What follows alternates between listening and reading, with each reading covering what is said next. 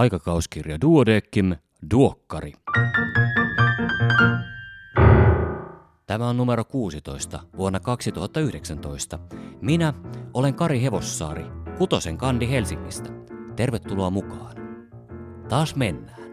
Koulut ovat käynnistyneet niin lapsilla kuin nuorilla aikuisillakin ja vanhemmat yrittävät selvitä arjen pyörien puristuksessa – Ehkä jossain on heitäkin, joilla kalenterissa on aikaa nauttia siitä kaikesta, mitä pimenevät illat ja tihenevä kaupunkikulttuuri parhaillaan tarjoavat.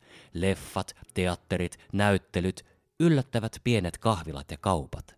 Jos voit, ota pari tuntia itsellesi ja flaneeraa läpi kaupungin tekemättä sen suurempaa suunnitelmaa. Se palkitsee. Vaan nyt on aika sukeltaa uusimman aikakauskirja Duodeckimin antoisaan antiin.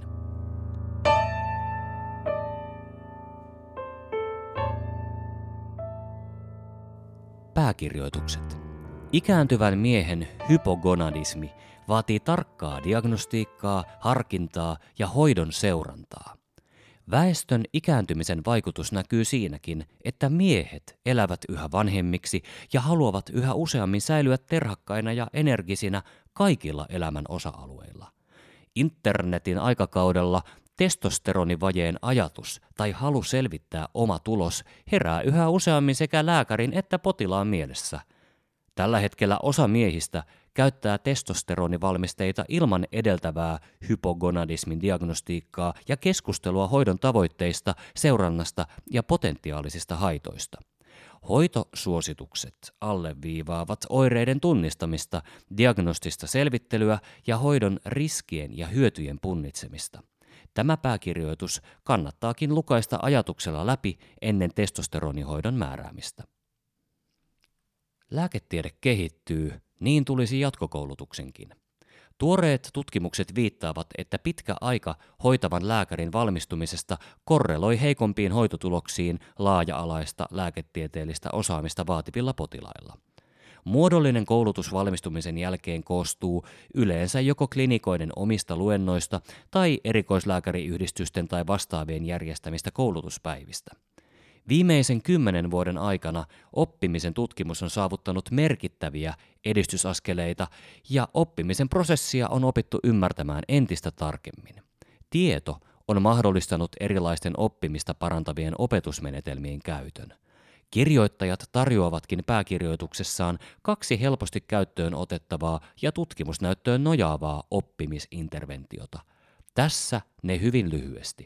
Ensimmäinen.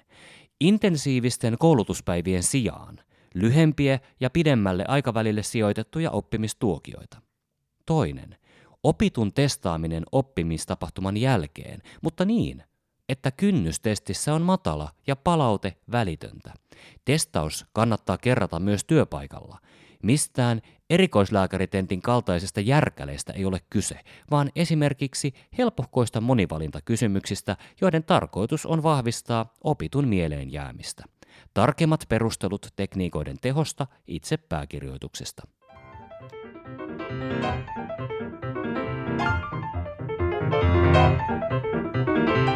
Erikoislääkärin uutisia tällä kertaa seuraavista aiheista. Endokrinologia, gastroenterologia, sydän- ja rintaelinkirurgia sekä työlääketiede. Tässä muutama uutinen hyvin napakasti, loput lehden netti- tai printtiversiosta. IBD-potilaiden tulehduspolyypeilla ei yhteyttä suolistosyöpään. Tutkimustulosten perusteella suoliston tulehduspolyyppien olemassaolon IBD-potilailla ei pitäisi vaikuttaa näin ollen kolonoskopiaseurantatiheyteen. Kärsitkö teknostressistä? Tietoteknisten laitteistojen ja ohjelmistojen jatkuvan kehityksen tarkoituksena on sujuvoittaa työtä ja helpottaa arkea, mutta ratkaisulla on pimeä puolensa teknostressi. Teknostressiin kuuluu psykofysiologisia ja käyttäytymisen häiriöitä. Keskittymiskyky heikkenee ja ilmenee ärtyneisyyttä ja muistihäiriöitä. Stressihormonipitoisuudet suurenevat. Seurauksena työhön ja elämään tyytyväisyys ja organisaation sitoutuminen vähenevät ja työn tuottavuus heikkenee. Mutta kohtahan meillä on ainakin HUS-alueella apotti ja tietojärjestelmistä tulee yhdessä yössä täydellisen toimivia ja työeloa lisääviä.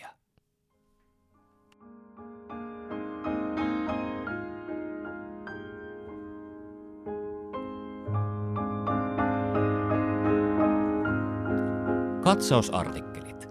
Tällä numerolla on teema, ja sen tähden katsausartikkeleita on vain muutama. Nopea kurkkaus niihin ja pidempi syventyminen artikkeliin aiheesta Milloin konsultoin perinnöllisyyslääkäriä. Myös teemaa pöyhitään ja tämänkertaisena teemana on lihavuuskirurgia. Alkuun kuitenkin nopeat silmäisyt. Silmämelanooma. Silmämelanooma on yhteisnimitys sidekalvon ja suonikalvoston melanoomille, joista jälkimmäinen poikkeaa käyttäytymiseltään ihon ja limakalvojen melanoomista. Suomessa todetaan noin neljä sidekalvon ja 65 suonikalvoston melanoomaa vuodessa. Sidekalvomelanooma yleistyy ihomelanooman tapaan, suonikalvoston melanoomien määrän suureneminen liittyy väestön vanhenemiseen. Puolelle suonikalvoston melanoomaa sairastavista kehittyy levinnyt tauti. Sidekalvomelanooma hoidetaan leikkauksella, suonikalvoston melanooma yleisemmin sädelevyllä. Molemmat syöpätyypit on hyvä pitää mielessä, jos potilaan silmässä tai luomien sisäpinnoilla näkyy jotain tavallisista vaivoista poikkeavaa. Alkuperäistutkimus. Alkoholin käytön hälytysrajan ylittäviä käyttäjiä on Suomessa vähintään 5 prosenttia väestöstä. Aineistona oli vuonna 2016 tehty juomatapatutkimus, johon osallistui 2285 iältään 15-79-vuotiasta kansalaista. Päätelmänä todettiin, että Terveydenhuollon puuttumista edellyttävää hälytysrajan ylittävää alkoholin käyttöä esiintyy ainakin 210 000 suomalaisella. Audit seulontaväline osoittaa ainakin miljoonan suomalaisen alkoholin käytön antavan aihetta tarkempaan intervention tarpeen kartoitukseen. Tapausselostus aiheesta Sähköhoito saattaa vähentää väkivaltaista käytöstä kehitysvammaisilla autismikirjon potilailla.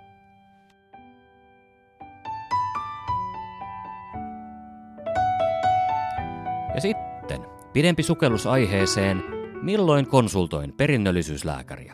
Kirjoittajinaan Laura Tanner, Kirsi-Marri Aaltonen ja Minna Pöyhönen kliinisen genetiikan yksiköstä Helsingistä. Tarve perinnöllisyyslääketieteen palveluille on viime vuosina kasvanut voimakkaasti, toisaalta uusien tutkimusmenetelmien, toisaalta yleisen aiheeseen kohdistuvan kiinnostuksen ja tietämyksen lisääntymisen myötä. Tätä ei kuitenkaan toistaiseksi ole riittävästi huomioitu yksiköiden henkilömitoituksessa ja jonotusajat perinnöllisyyslääkärin vastaanotoille ovat paikoin kasvaneet huomattavan pitkiksi. Huolellisesti laaditut lähetteet auttavat klinikoita valitsemaan potilasta parhaiten palvelevan toimintatavan ja tämä osaltaan voi lyhentää odotusaikoja. Perinnöllisyyslääkäreitä työskentelee kaikissa yliopistosairaaloissa ja lähetteen heidän luokseen voi periaatteessa tehdä kuka tahansa lääkäri. Artikkelin ohessa on selkeä taulukko yleisistä läheteohjeista. Yleisesti ottaen lähetteiltä toivotaan selkeää kysymyksen asettelua ja mahdollisimman täsmällisiä esitietoja. Tarvittaessa lisätietoja voidaan kliinisen genetiikan yksikön toimesta tilata muista yksiköistä myös menehtyneiden sukulaisten osalta. Monessa tapauksessa varsinaista käyntiä poliklinikassa ei edes tarvita, vaan se voidaan korvata paperikonsultaatiolla, neuvontakirjeellä tai puhelinneuvonnalla. Raskautta suunnittelevia tai hoitolinjausten vuoksi kiireellisiä tutkimuksia tarvitsevia potilaita pyritään usein priorisoimaan, mikäli asian kiireellisyys käy lähetteestä selkeästi ilmi. Päätöksen siitä, onko jokin geenitutkimus perusteltua tehdä, tekee lääkäri. Omalta osaltaan jokainen voi kieltäytyä tutkimuksista niin halutessaan, mutta esimerkiksi vanhempi ei voi kieltää täysikäistä lastaan hakeutumasta geenitestiin, vaikka siitä paljastuisi samalla vanhemman omakin kantajuus. Myöskään se, että henkilö ei eläessään toivonut geneettisiä tutkimuksia, ei ole este niiden tekemiselle jälkikäteen. Käytännössä sukuselvitykset pyritään aina toteuttamaan siten, että jokaisella tutkittavalla on mahdollisuus tehdä asiasta itsenäinen päätös ja antaa tietoon perustuva perustuva suostumus samalla kunnioittaen kaikkien osapuolien näkemyksiä ja oikeutta olla tietämättä. Tästä syystä myöskään terveille alaikäisille ei tavallisesti tehdä ennakoivia geenitutkimuksia, vaikka vanhemmat niitä saattavat toivoa. Poikkeuksen tekevät sellaiset tautitilat, joissa hoito tai seuranta olisi hyödyllistä aloittaa jo ennen 18 vuoden ikää. Ulkomaalaistaustaisten potilaiden kohdalla on syytä huomioida, että mikäli sairastuneet sukulaiset eivät asu Suomessa, tulisi heidän ensisijaisesti hakeutua tutkimuksiin kotimaassaan. Samoin Suomessa kantajuustutkimuksia toivovan terveen henkilön tulisi ensisijaisesti itse hankkia kopiot ulkomailla asuvien sukulaistensa geenitutkimuslausunnoista. Apua ja ohjeistusta tähän saa kliinisen genetiikan yksiköiltä. Tulkin käyttö on usein tarpeen. Perheenjäsenen käyttäminen tulkkina voi olla ongelmallista esimerkiksi tilanteissa, joissa pitäisi selvittää raskaana olevan naisen oma kanta sikiödiagnostiikkaan tai raskauden keskeytykseen. Harvinaisten perinnöllisten sairauksien ja oireyhtymien diagnostiikka on tavanomaisesti ollut perinnöllisyyslääkärin työn ydintä. Oireyhtymällä tarkoitetaan tiettyjen oireiden ja löydösten esiintymistä tyypillisenä yhdistelmänä, jonka taustalta on osoitettavissa yhteinen, usein perinnöllinen aiheuttaja. Lapsipotilaan kohdalla oireyhtymäepäilyn saattavat herättää poikkeava kasvutapa, persoonallinen ulkonäkö, kehitysviive tai synnynnäiset rakennepoikkeavuudet. Nykyään selvitykset aloitetaan useimmiten molekyylikarjotyyppitutkimuksella, joka suositellaan tilattavaksi jo lähettävästä yksiköstä käsin. Perinnöllisyyslääkärin vastaanotolla tehdään usein tarkka kliininen status oireyhtymäpiirteiden havaitsemiseksi ja dokumentoidaan oleelliset löydökset valokuviin sekä sairauskertomusmerkinnöin. Perinnöllisyysneuvontaa tarjotaan perheille, joissa perinnöllisen sairauden diagnoosi on jo selvä, mutta potilas tai perhe kaipaa lisätietoa esimerkiksi taudin geneettisistä mekanismeista, toistumisriskeistä, sikiö- tai alkiodiagnostiikan mahdollisuudesta, sukulaisten tutkimisen tarpeesta, taudin pitkäaikaisennusteesta tai mahdollisuudesta vertaistukeen. Merkittävä osa kliinisen genetiikan tehtäväkenttää on perinnöllisyysneuvonta pariskunnille tai itsellisille naisille, joilla on lapsitoive, mutta huoli suvun perinnöllisen sairauden toistumisesta jälkeläisillä. Koska geneettisiin tutkimuksiin tyypillisesti kuluu aikaa, useita kuukausia, olisi perinnöllisyysneuvontaa suotavaa tarjota perheen perustamisikäisille henkilöille jo hyvissä ajoin ennen raskautta. Tärkeää olisi myös huomioida, että sikiödiagnostiikka suvun sairauden suhteen on mahdollista vain silloin, kun tautia aiheuttava mutaatio tai kromosomipoikkeavuus on tiedossa ja luotettavalla mekanismilla varmistettu. Epäily perinnöllisestä syöpäalttiudesta on yksi tavallisimpia perinnöllisyyslääkärin konsultaatioiden syitä. Syöpäsairaudet sinänsä ovat huomattavan yleisiä, varsinkin myöhäisellä iällä, eikä pelkkä runsas syöpätapausten määrä lähisuvussa sinänsä välttämättä herätä epäilyä perinnöllisestä alttiudesta – Niissä suvuissa, joissa esiintyy syövälle altistavia geenivirheitä, esiintyy yleensä jotain tiettyä syöpää tai useita samantyyppisiä syöpiä poikkeuksellisen monella keskenään lähisukua olevalla henkilöllä ja usein myös poikkeuksellisen nuorella iällä. Nykyään potilaat saattavat teettää geenitutkimuksia myös itse, esimerkiksi internetin kautta. Tällaisten tutkimusten tulkinta voi kuitenkin olla vaikeaa ja kliinisesti merkittävät löydökset tulisi joka tapauksessa varmistaa akkreditoidussa laboratoriossa ennen kuin niiden pohjalta tehdään hoitoon vaikuttavia päätöksiä. Julkiseen terveydenhuoltoon kuuluu pääsääntöisesti vain lääkärin määräämien geenitestien tulosten tulkinta ja niihin liittyvä perinnöllisyysneuvonta.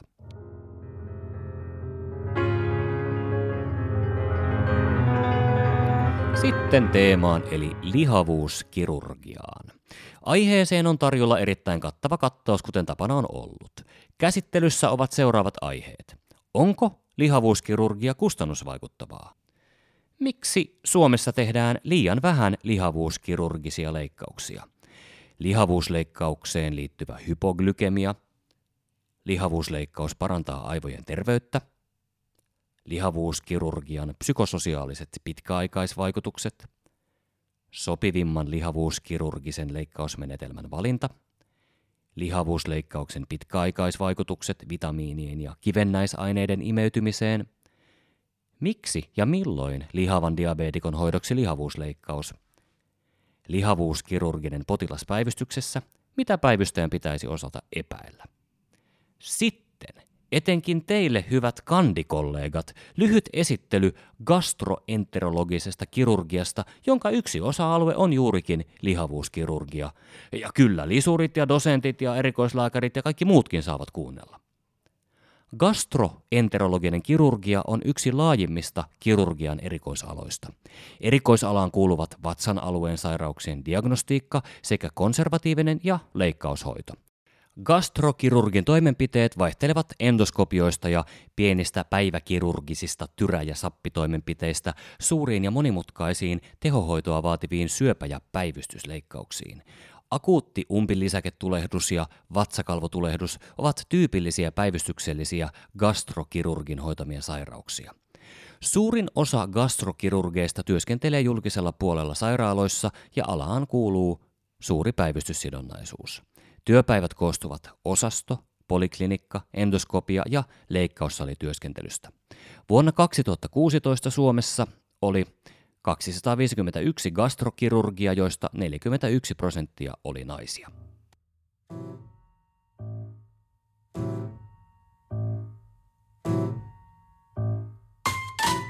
Vinkkiä ei tässäkään numerossa vielä ole, mutta kohta niitä onkin sitten taas tarjota, sillä vinkkikilpailuun osallistui ilahduttavan moni.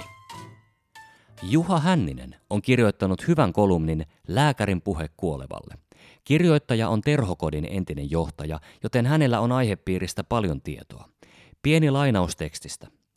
Lääkärillä voi olla houkutus jättää mainitsematta, että sinä muuten kuolet pian, koska haluaisimme lääkäreinä tuottaa potilaalle lohtua ja apua – Synkkien asioiden kääriminen pumpuliin puolestaan on sama kuin katolta putoavalle antaisi tyynyn. Ensikosketus todellisuuteen eli asfalttiin tuntuu silloin pehmeämmältä. Se oli siinä tällä kertaa. Ennen kuin lopetamme, kysäisen sinulta hyvä kuulija, muistatko vielä toisen tämänkertaisista pääkirjoituksista? Sen, jossa oli puhe oppimismenetelmistä. Voit nyt koittaa sen keskeisiä teesejä esimerkiksi siten, että seuraavan minuutin ajan yrität palauttaa mieleesi kolme kiinnostavaa lääketieteellistä oivallusta, jotka sait tätä podcastia kuunnellessasi. Jos hetken pyörittelet niitä päässäsi, ne pysyvät siellä paremmin. Ja jos vielä kuuntelet tämän podcastin uudelleen viikon päästä, ne saattavat jopa jäädä muistiisi. Hyvää vointia sinulle. Kesä jatkuu vielä, jos päätät, että se jatkuu. Ensi kertaa. Iiro, ole hyvä!